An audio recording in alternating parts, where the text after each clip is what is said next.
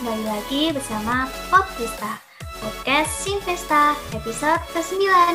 Bersama saya, Natasha Pamasila Diva, dan saya Sri Afirda. Pada episode kali ini, kita akan membahas sebuah topik yang sangat menarik dan tentunya sudah tidak terdengar asing lagi, yaitu fenomena catcalling. Oke, kali ini kita bakalan ngobrol ditemenin sama Mas Teo. Halo Mas Teo, apa kabar? Halo, halo, apa kabar semuanya? Selamat malam ya teman-teman semuanya.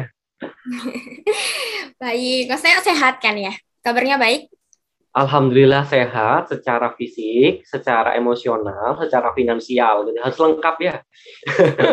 menurut WHO banget ini ya? Iya, menurut WHO banget nih kan kalau sehatnya. Oke. Oh, Mas Teo sekarang kalau boleh tahu lagi sibuk apa sekarang? Sekarang lagi sibuk overthinking. Enggak ya.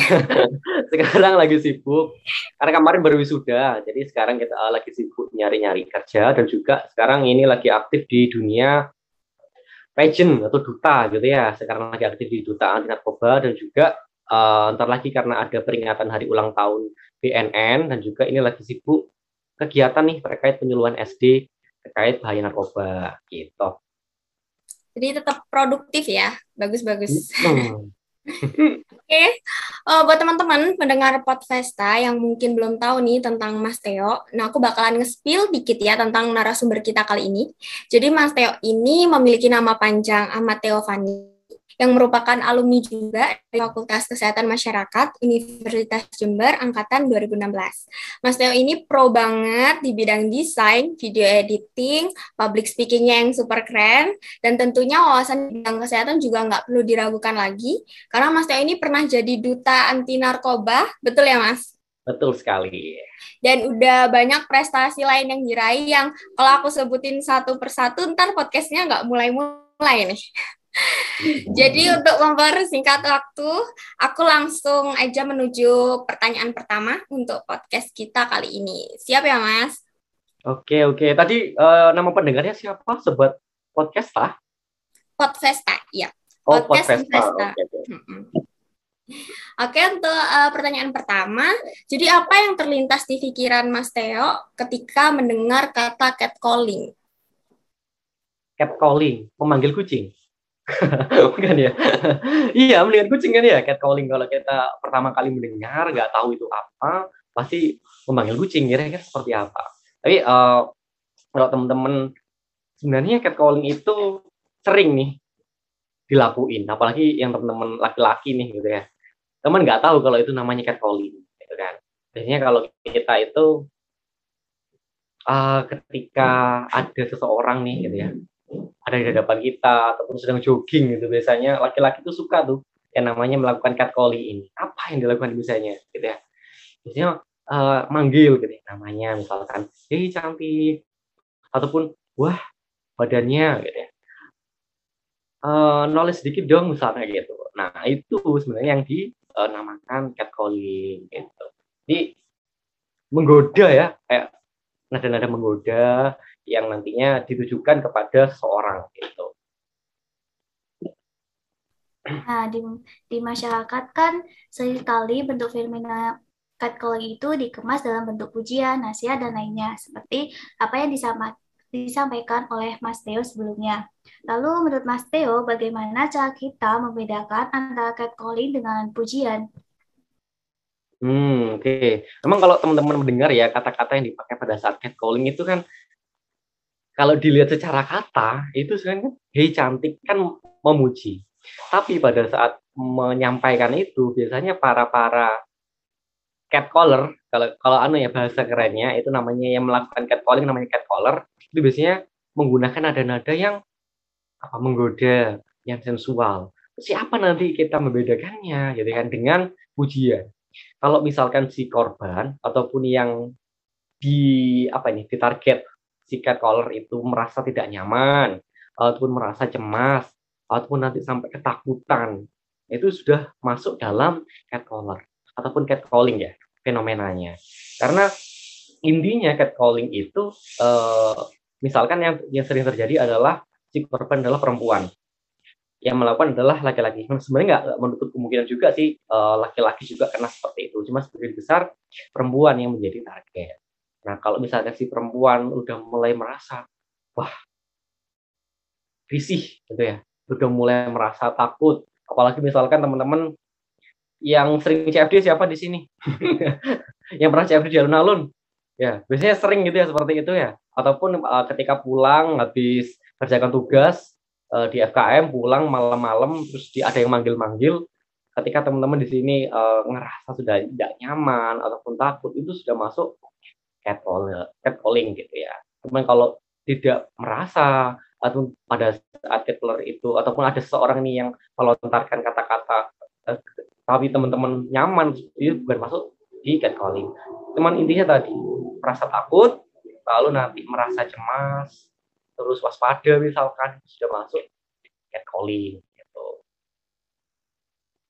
Uh, kalau menurut Mas Teo tuh apakah uh, selalu perempuan saja yang mengalami catcalling dan kenapa kan tadi juga disebutin ya kayak kebanyakan itu korbannya perempuan. Nah, kenapa kok catcalling ini emang sering terjadinya tuh sama perempuan gitu? Menurut Mas Teo kenapa? Karena budaya masyarakat ya ataupun uh, masyarakat kita itu di Indonesia masih beranggapan kalau laki-laki itu mempunyai nilai lebih ataupun dianggap tinggi dibandingkan perempuan. Ya, kan sering terjadi itu. Laki-laki pemimpin, laki-laki seperti ini, laki-laki seperti ini, laki-laki harus seperti ini, laki-laki harus lebih hebat dari perempuan. Nah, budaya-budaya ini ataupun pandangan-pandangan nih masyarakat terkait laki-laki yang harus lebih tinggi uh, dibandingkan perempuan itu mengakibatkan kita para laki gitu ya, ya tidak semuanya juga sih uh, beranggapan bahwa kita mempunyai kuasa yang lebih atas perempuan.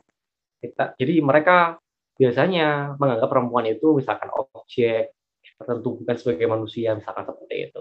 Nah makanya hal-hal tadi kayak catcalling dan seterusnya itu sering mereka lakukan. Macam-macam tuh alasannya nanti kita bahas ya. Terus uh, menurut Mas Taya itu sebenarnya faktor apa yang bisa mendorong para catcaller ini ya tanda kutip para catcaller ini untuk bisa melakukan hal tersebut? Hmm. Ini kita pakai sudut pandang laki-laki gitu ya.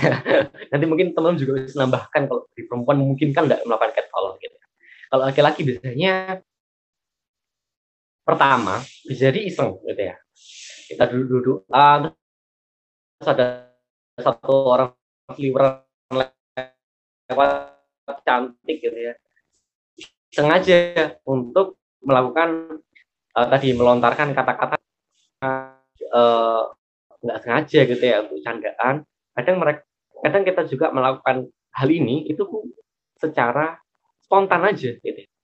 Jadi uh, melihat sesuatu langsung kita uh, lakukan. Tidak ada niatan awal. Ada yang seperti itu juga. Nah biasanya hal ini kita lakukan itu untuk menunjukkan apa ya rasa interest apa rasa tertarik terhadap lawan jenis misalkan seperti itu. Nah itu uh, lawan jenis udah korban lah gitu kalau lawan jenis ya udah korban lebih tepatnya. Karena memang catcaller itu juga termasuk dalam salah satu pelecehan seksual yang verbal terutama ya. Jadi uh, hal tadi karena candaan ataupun iseng ataupun kadang laki-laki itu ada budaya kayak gini. Misalkan di temennya ya di circle laki-laki di antar temen. Kadang kita tuh ditantang sama temen kita bisa nggak kamu goda itu? Ada yang seperti itu. Bahkan hal ini juga bisa di level pacaran juga seperti itu. Bisa nggak kamu dapatin itu? Juga ada di laki-laki seperti itu. Nah kadang pun uh, kita di laki-laki kadang juga sempat sempat tanya sama teman-temanku uh, kenapa hal ini terjadi? Kadang kadang terkait respon yang korban berikan itu nggak harus positif juga. Kadang kita juga mengharapkan respon-respon yang negatif. Misalkan perasaan perasaan-perasaan takut ataupun marah dan seterusnya itu kayak ada kepuasan tersendiri juga bagi sisi laki-laki. Itu uh, sisi lainnya dari uh, kenapa sih seorang catcaller melakukan hal tadi. Nah itu biasanya yang menjadi alasan laki laki-laki melakukan hal tersebut gitu memang seperti itu. Iya benar-benar. Kalau itu kan tadi dari perspektif laki-laki ya. Mungkin kalau aku pengen berpendapat sedikit, kalau dari perspektif perempuan, kenapa laki-laki uh, jarang jadi korban catcalling ini? Karena menurutku kalau perempuan itu kan lebih apa ya, lebih banyak sifat gengsinya, terus lebih banyak sifat lebih apa ya, rasa malunya tuh lebih lebih dominan kan. Jadi kalau misalnya kita mau godain laki-laki tuh biasanya lebih kalah sama rasa malu, rasa gengsinya kayak gitu kan dari kalau misalnya kita perempuan yang menggoda laki-laki. Jadi menurutku mungkin itu alasan kenapa laki-laki ini jarang jadi korban tapi lebih sering perempuan gitu. Karena emang perempuan ini juga lebih apa ya? Kalau dibilang lemah juga enggak, cuman perempuan itu rata-rata ketika kita diperlakukan seperti itu nggak bisa ngeres nggak bisa yang langsung respon gitu ya menurutku. Karena kan perempuan itu responnya menurutku apa ya rada rada lama loadingnya. Sebenarnya kita ada sesuatu kejadian aja yang bikin kita kaget itu kita nggak bisa yang langsung respon. Pasti kaget dulu loading dulu terus baru kita bertindak. Beda sama laki-laki yang emang dia mendahulukan logikanya yang kalau misalnya terjadi apa pun ini nggak mbak apa ya nggak yang nggak harus uh, kejadian catcalling aja. Laki-laki itu emang bisa langsung sat set sat set dia bisa langsung respon. Kalau menurutku sih kayak gitu. Benar nggak menurut mas Teo? Oke okay, oke okay, paham paham. Ya itu salah satu pandangan teman-teman gitu ya uh, terkait catcalling. Tapi yang menarik juga catcalling itu ini teman-teman kalau misalkan di catcalling nih perasaannya seperti apa? Kalau biasanya yang, yang dirasakan? Kalau saya pribadi sih nggak nyaman ya. Uh, uh, ada rasa marah, kesel, nggak nyaman. Jadi tapi nggak pernah gubris itu. Karena hmm, kalau paham. seperti ya seperti yang Mas uh, Mas tadi bilang itu sepemikiran sama saya. Kalau misalnya mereka itu direspon, mereka bakalan semakin jadi-jadi kan. Jadi kalau saya pribadi lebih kayak milih nggak usah digubris, nggak usah dianggap kayak kita jalan aja gitu. Hmm, paham. Natasha. Tentunya risih sih mas kalau misalnya tiba-tiba dipanggil kayak gitu. Apalagi kan kayak kita misalnya lagi santai jalan-jalan terus eh cantik ini ini kayak apa sih? gitu. Ngapain? gitu. Jadi kayak nggak nyaman juga pastinya. Hmm. memang uniknya catcalling catcalling itu juga kan uh, sudah di apa ya dinormalisir gitu ya dianggap lumrah. Ini yang bahaya kadang masyarakat kita itu beranggapan ya udah mau di noto ai ngunuh gitu ya. maksudnya uh, seorang laki-laki tuh misalkan melakukan hal tersebut itu masyarakat juga menganggap itu hal lumrah. Kadang malah korban yang menjadi stik yang kena stigma. Misalkan ya salah sopo misalkan baju seperti itu. Salah sopo misalkan uh, make upnya terlalu seperti ini. Paham nggak maksudnya? Padahal uh, teman-teman di sini semuanya kan korban ya gitu ya. Dari Eh, laki-laki yang melakukan hal tadi yang yang tidak nyaman nantinya di teman merasakan gitu ya. Tapi masyarakat kadang beberapa apa di beberapa kelompok tertentu gitu ya menganggap hal tadi itu lumrah. Mereka ini um, apa ya logika yang kurang bagus lah gitu ya. Padahal teman di sini korban malah yang kena stigma udah jatuh karena timpa tangga gitu ya. Jadi udah kena udah jadi korban nih. Kadang juga masyarakat masih menganggap ya, ya salah sendiri gitu ya pakaiannya kenapa terlalu ketat? Misalkan atau ya salah sendiri kenapa makeupnya terlalu menor misalkan atau dan seterusnya. Itu masih dianggap lumrah juga nih uh, di masyarakat. Merasa nggak seperti itu Iya benar-benar. Dan menurutku juga kenapa hal ini dianggap lumrah? Biasanya laki para laki-laki ini tuh mereka bersembunyi di balik kata bercanda nggak sih? Mereka menganggap ya, ya kan ini bercanda. Terus nah, kan perempuan itu memang terkenal sebagai makhluk yang mendahulukan perasaan ya. Jadi pasti mereka bilangnya kayak baperan. Padahal kan kita cuma bercanda. Padahal menurut saya uh, konsep bercanda itu ketika kedua belah pihak bisa tertawa dan menikmati hmm. candaan itu. Tapi ketika cuma satu pihak aja yang happy, merasa puas, tapi yang satunya lagi nggak nyaman, bahkan mungkin kalau dia merasa dirugikan, menurut saya itu udah di luar konteks dari bercanda ya kan. Cuman banyak hmm. masyarakat kita tuh yang suka aja uh, bersembunyi di balik kata bercanda dan kita yang dituduh baperan untuk membenarkan apa eh, tindakan yang mereka lakukan gitu kan. Mm -mm. Nah dari tadi kan kita nanyain ya, pendapat Mas Teo nih. Terkait catcalling. Tapi sebenarnya Mas Teo pribadi pernah nggak jadi korban dari fenomena catcalling ini? Atau mungkin uh, menjadi saksi dari kejadian catcalling ini? Korban pernah, ya. Ya apa ya? Jelasin ya, ya. Agak unik gitu ya. Ya memang uh, persentasenya kecil gitu ya. Uh, biasanya kan uh, yang laki-laki itu yang menjadi korban pasti uh, dia mempunyai satu hal yang bernilai daya tarik gitu ya. Itu pasti. Pun juga dari sisi kita ke ke perempuan pasti perempuan mempunyai daya tarik tertentu sehingga kita akan melakukan hal tersebut. Kalau uh, standar aja atau biasa aja nggak satu hal tentu biasanya kita akan jarang juga melakukan hal tersebut. Sebenarnya nggak menutup kemungkinan juga sih akan tetap dilakukan. Bahkan orang yang kerudungan pun juga juga pernah uh, di calling misalnya seperti itu Nah, kalau saya sendiri biasanya um, simple aja sih misalkan kata-kata ketika ke wisata gitu ya, ada orang uh, perempuan di gerombolannya gitu ya, kayak seolah-olah dirumpiin ataupun mendengar juga kalimatnya mereka yuk ada cokan tuh sih mendengar itu juga uh, saya saya. Jadi kayak ada perasaan risih juga. Pun aku sendiri pun kadang juga ada beberapa uh, kena catcalling itu dari yang laki-laki. Cuman laki-lakinya itu apa ya? Agak agak apa ya? Aku biasanya. Agak oleng. Iya agak ya. oleng. orientasinya itu mungkin uh, sesama juga. Aku nggak tahu juga. Cuman kadang uh, kalau kita pakai kata kasarnya misalkan ke arah banci ataupun seperti apa itu juga bisa melakukan seperti itu. Kadang sampai juga di sentuhan juga sampai ke arah sana juga kadang pernah pernah dirasakan gitu kan. Nah ini uh, levelnya calling juga sangat berbahaya misalkan nanti sudah sampai di sentuhan fisik gitu ya. Karena kadang pelaku sifat koler itu biasanya menaikkan levelnya gitu ya. Menaikkan level apa ini? Uh, tindakannya gitu ya. Yang mulai misalkan hanya omong, terus ditambahi bersiul, ditambahi misalkan dengan gestur-gestur tertentu yang sensual misalkan, dengan kedipan mata ataupun apa menggigit bibir misalkan dan seterusnya jadi seperti itu. Jadi memang catcalling ini nggak nggak menutup kemungkinan di semua apa gender ataupun jenis kelamin itu merasakan gitu ya. Karena memang uh, nggak tahu ya.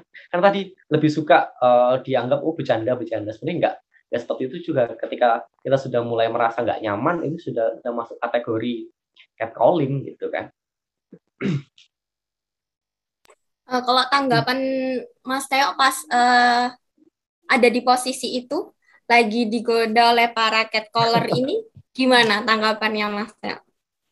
Ada beberapa hal yang tak. Pertama, biasanya tidak hirau, berarti dibiarkan aja, dan juga bisa menyampaikan kayak gestur yang tidak suka, gitu ya. Misalkan mengernyitkan dahi misalkan ataupun menunjukkan ekspresi nggak suka bisa gitu atau menunjukkan ekspresi ekspresi marah bisa juga bisa seperti itu itu biasanya yang yang dilakukan cuman paling sering itu di ya udah biarkan aja ya, seperti itu menghindarilah dihindari aja menjauh dari mereka bisa juga seperti itu Iya benar-benar. Kadang uh, di sekitar kita juga sering kan mungkin teman-teman kita. Tapi kan kalau saya pribadi mungkin saya perempuan ya di di lingkup pertemanan saya sih nggak pernah tuh yang godain cowok duluan. Tapi mungkin kalau di circle laki-laki mungkin pernah ya. Waktu itu pernah sih kayak kejadian itu bukan teman saya tapi kayak kita duduk duduk rada berja, berjarak tapi tidak terlalu jauh. Jadi saya mendengar percakapan perkumpulan laki-laki ini terus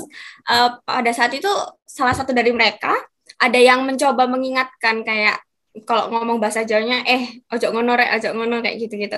Tapi nyatanya balik lagi para pelakunya ini si cat colornya itu bahkan tidak mau menghiraukan ucapan temennya karena merasa ya apa yang mereka lakukan itu benar dan gak masalah hmm. kayak gitu. Jadi hmm. susah juga ya untuk menghilangkan budaya yang buruk dari Indonesia ini. Karena masyarakatnya susah diedukasi, ya kan? Tapi kalau FKM sebenarnya nggak boleh loh ya.